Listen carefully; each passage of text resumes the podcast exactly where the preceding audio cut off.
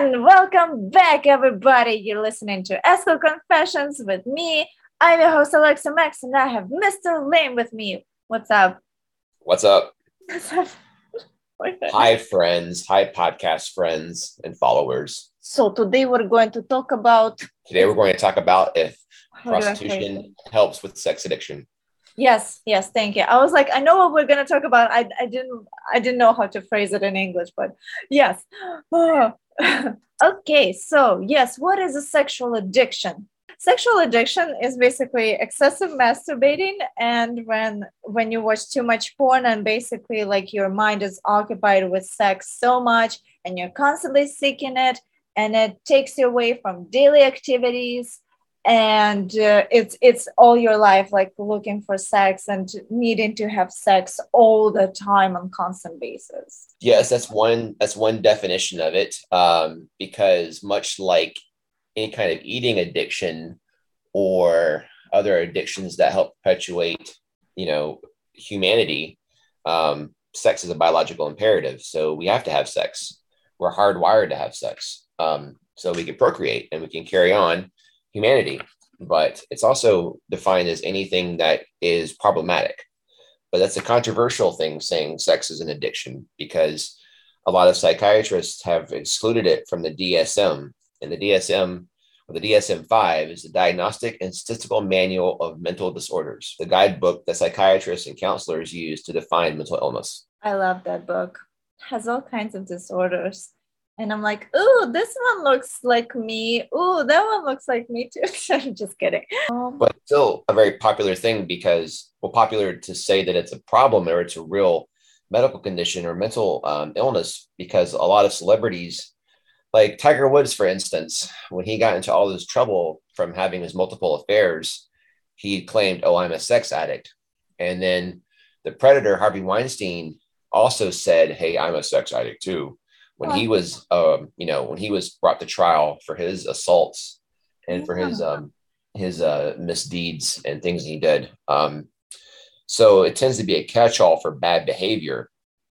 But I also remember uh, one of one of the porn stars that I follow, uh, Penny Flame, when she wanted to go on the Dr. Drew show, Drew Pinsky show for her sex addiction. He actually treated her, and she subsequently retired from porn and became a counselor, uh, uh, Jeannie Ketcham, and she wrote a blog about it and a book and documented her struggles with sex addiction and her recovery and her education. So now she's a counselor and she specializes in addiction and uh, therapeutic uh, ways of dealing with addiction. Feel like you are something that you are addicted. I know I have in the past felt that way. I um when I first started, I thought I was addic- addicted to sex because um, I had more orgasms with with guys who pay me for sex rather than guys who don't pay me for sex.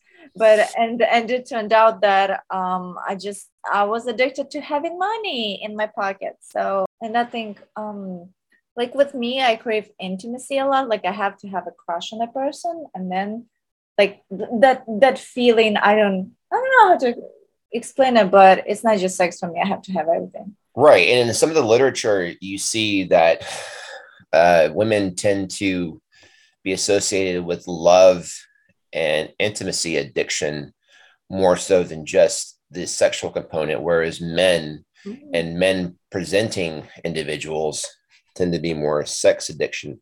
I remember years ago that I used to have the same problem um, when I would go to SSA meetings, which is Sex Addicts Anonymous, um, and there would be men there and sometimes women in the groups. They were a mixed group who would, you know, present having these kinds of problems. But I didn't have the same problems that they did. You know, like I mean, I was acting out in in, in dangerous behavior, but I wasn't the same way they were. Every, but everyone's different though, and I don't have the same problems anymore. Like I've changed a lot of the things I've done that I've done in the past that was considered problematic. Um, so I don't consider myself to be an addict. Not I haven't in about a decade now. Um, maybe it, during that time it was a problem for me. But I don't think it is now for sure. I always wanted to know. It's such a stupid question, but do do guys well in the sex uh, sex anonymous uh, group do guys still hit on women that are there, or is it like a big no no? What What are the rules about the sex? Yeah, it's it's a big no no. Um, there there's so if you ever go to one, you figure out which group you're going to go to. Yeah. And there are open groups and closed groups. Oh. And the closed groups are closed to gender only. So it's only men and then only women. And then open or mixed groups or both. And there's always a certain set of rules and and and um, things that you're supposed to follow, like norms you're supposed to follow, as in, you know, you interact with people that you have consensual consent to interact with. Um, no, no um, talk about uh, things that are uh, explicit. Um, you know, no touching anybody without their consent. Um, you know, and even in, in even in, in mixed group rules, or even in like any kind of addiction support group rules, where you have to take turns with sharing, you have to have, you know, there's no crosstalk, there's no, um, you know, making things identifiable to other people. I remember at the time there was a member of the group that I went to a meeting once or twice, and the guy, one of the guys there, was also at the church that I attended, and I saw him in their church service, and he was interacting with me and, and who I was married with, married to at the time, and I didn't like the way he was interacting. It was very overtly friendly. Oh. And that was part of his thing, how he interacted with people, how he over, how he, um, uh, his acting out, which is one of the things you talk about when you people have psychological problems. Acting out is a way to to identify negative behavior and I stopped going to that church and I stopped going to that group and I really stopped interacting with this person. It wasn't like he was trying to be malicious. It yeah. was just overtly friendly. And I did not like, I felt like he was crossing boundaries. And I didn't talk to him about that, which I probably should have, but I was uncomfortable. And obviously, when you're uncomfortable, you don't want to do things. So that's mm. how it worked out. But yeah, when you show up, you uh, you go to the meeting, you you know introduce yourself. I am you know I am X, and they say, Hi, X, welcome to, or I say, I am X, I am a sex addict. And then you say, welcome, and you're amongst friends. And then you have your discussion, and then eventually you get a uh, sponsor, and then you go through the 12 steps, which is one of the ones that's a 12 step associated recovery group, um, just like Alcoholics Anonymous, Overeaters Anonymous, Gamblers Anonymous, uh, Narcotics Anonymous, Tripaholics Anonymous, any kind of anonymous based group that's based on the Alcoholics Anonymous model. Hmm. And depending on how long you've been sober for, they give you a commemorative chip. So if you have I had one day of sobriety, then you give you a white one day chip and you can build up to up to 25, 75, you know, however many days you want, and then weeks, months, years, etc. And then the, the interesting thing about SAA, which is Sex Addicts Anonymous, is that you determine what sobriety means for you. Oh. And that could be anything from uh, not acting out in dangerous or negative behaviors, or simply just not doing one particular thing that's a problem. Or it can mean being completely celibate and sober and not doing anything at all.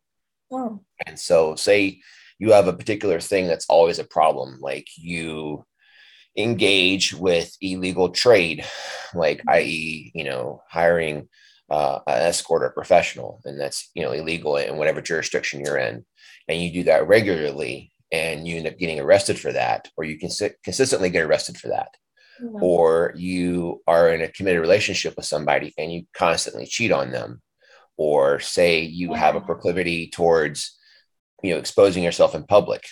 Those are your negative things sobriety for somebody might mean not engaging in that acting out behavior. Is there a certain age group that's usually in SAA? Um, I mean, usually it's it's for adults, so anyone over 18. Um, I noticed the groups I went to were very much men who were over 30. I mean, there were a few young men in the group, but I think I don't know, I just demographically it would tend to be all men of a certain age. I think at least over 25 that I noticed. But I've only been to a couple group meetings. Um, I'm not a regular, and I'm certainly not in the program currently. And I don't feel like I need to be because I, I said I'm not the same person I was. You know, I was you know 27, 28. I kind of always wanted to go to one to SAA and just find out, just see what problems people had and um yeah, one time I think I went to Alcoholics Anonymous just because somebody invited me, and I'm like, oh yeah, why not? Why not to go? And it was so long, but they provided us with coffee and donuts, so that was okay. But yeah. it was just interesting to hear everybody's story and feel bad, but at the same time relate in a way. Yeah. It, it the motto is it, it works if you work it. So mm-hmm. work it, you're worth it. That's what they always say at the closing. That's a good motto to have because it sort of puts emphasis on yourself. And it's successful because much like any other kind of manifestation technique you you give your problems to a higher power. Now you don't have to believe in god or the universe or whatever your higher power is. Can be a, you know, is subjective. And so when you give your problems over to a higher power you you put them in and you put the abstract in their in their hands but then you work on yourself and you walk through the steps. And i don't remember all the steps because i've only been through a couple of steps when i went and like I said, I'm not in the program anymore. So I have very limited exposure to it.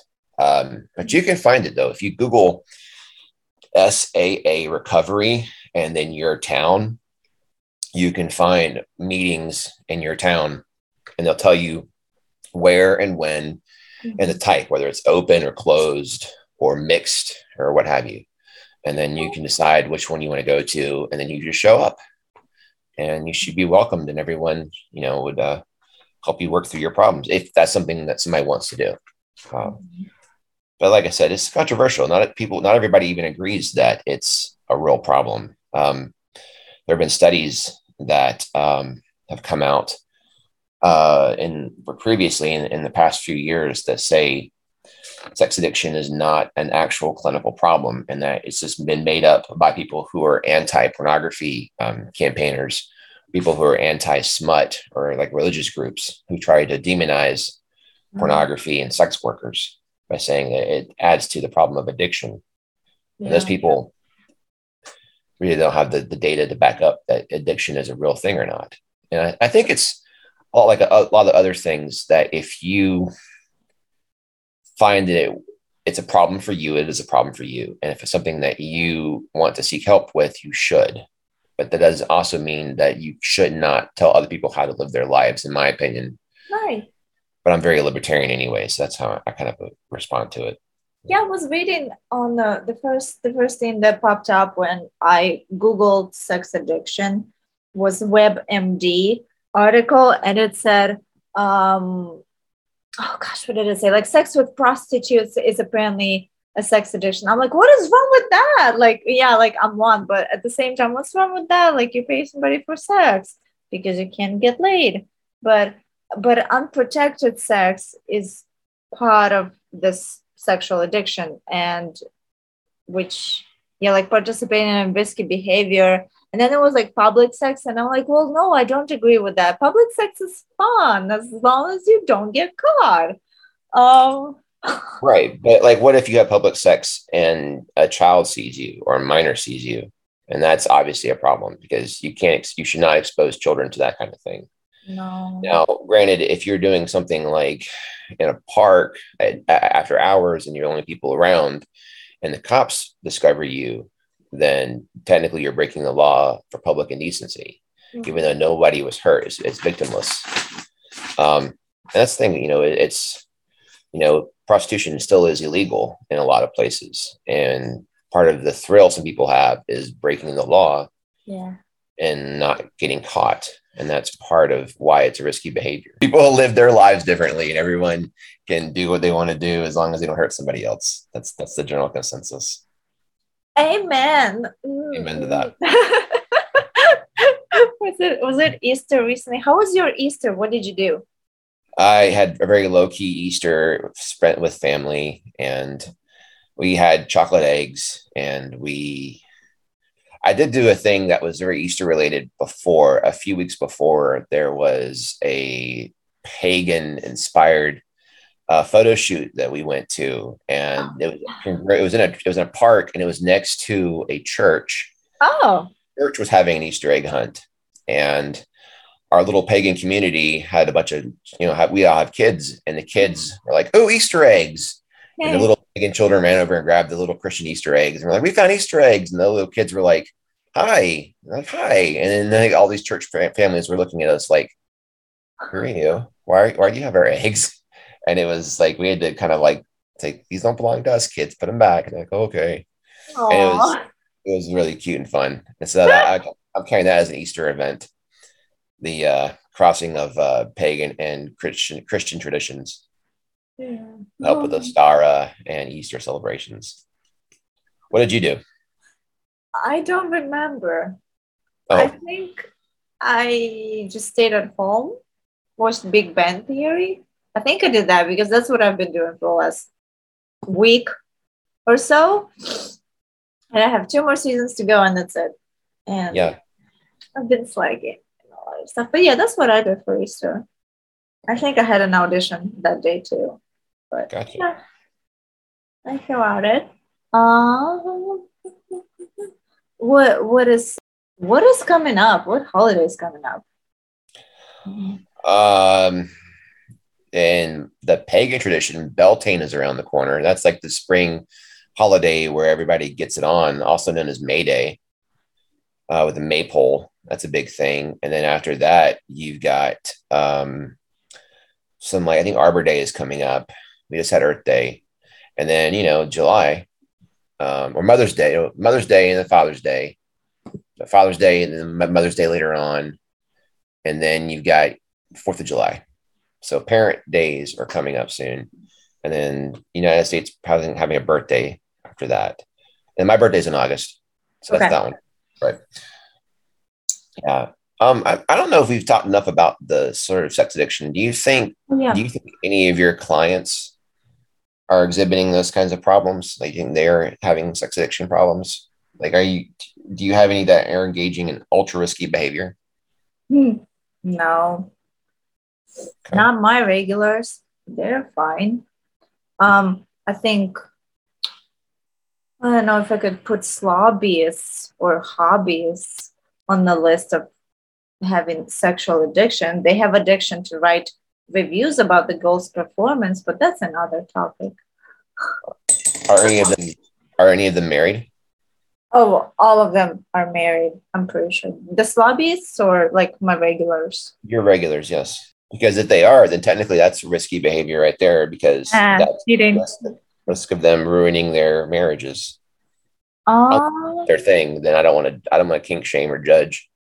I know one of them. One one okay. of them is married, I think, but um, yeah, uh, but others are single. They're just busy for you know dating and whatnot. And it's just an important issue, though. I mean, uh, it's part of. I remember. I remember when Penny Flame went through the Dr. Drew show, and I remember she wanted to be on the show to begin with because she wanted the more exposure for her pornography career. Oh. And you know, he helped her confront a lot of things she wasn't ready to confront like her childhood some childhood you know abandonment issues and how she made some poor decision not poor i use air quotes because she regrets them later but she made decisions early on in her modeling career that brought her into you know this realm and i think she also had some drug issues. Mm-hmm. i don't want to paraphrase her story because i've read her book but I, I i didn't live it firsthand. But i know she had some drug issues at some point too and that could be a catalyst as well. You know sometimes people tend to not only be addicted to sex and and activities but also to drugs and alcohol. It's like they kind of the three of them go along with each other and so if you seek therapy for drug addiction mm-hmm. then you may also find that you're acting out in risky sexual activity or overspending you know, or like compulsive gambling or what other compulsions you have. Um, and that's sort of where, you know, a lot of addiction therapy is based in. Let's get rid of this compulsive behavior and let's work through, you know, how our brains are wired. Because addiction works by creating synapses in the pleasure zones of your brain mm-hmm. and your neuroreceptors that register pleasure um, are constantly stimulated by the chemicals that you are addicted to. And if you take away those bridges, the artificially created bridges, then you can't feel pleasure until they're there again.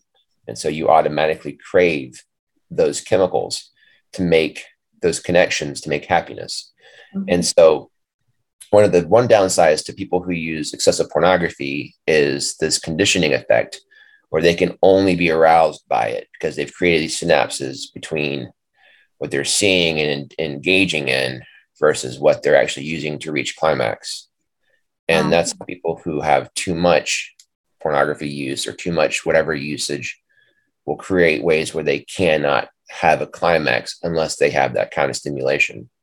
And that's not really addiction per se, but it's definitely conditioning. So if you want to change how you reach that climax, then you would stop watching those movies or stop engaging in the certain activities or other things that you built these mental neurological bridges with. And I mean, I hope I'm not way, way off here, but that's always been my understanding oh. of. again, disclaimer: neither one of us are doctors seek professional medical advice for any conditions that you have or any kind of therapy you want to take. Because we can't be giving medical advice when we're not actual medical doctors. Big disclaimer. Hmm. Disclaimer. Yeah. Cool. Cool. Very cool. very cool. Thank you so much for today. You're very welcome. All right, Alexa, you be good and you do good stuff and try not to get in trouble. And I'll do the same. Okay, sounds good. All right. All right.